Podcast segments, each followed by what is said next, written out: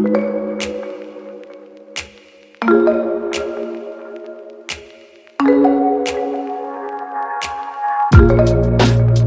welcome to Josette's Soul Salon, your weekly spiritual think tank where we have powerful conversations that explore the question what does it mean to live a soul expressed life?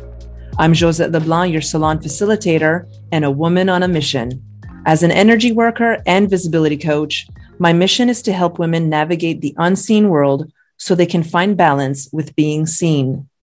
This is why on this podcast, I facilitate roundtable discussions with visionaries, light workers, healers, mystics, and trailblazers.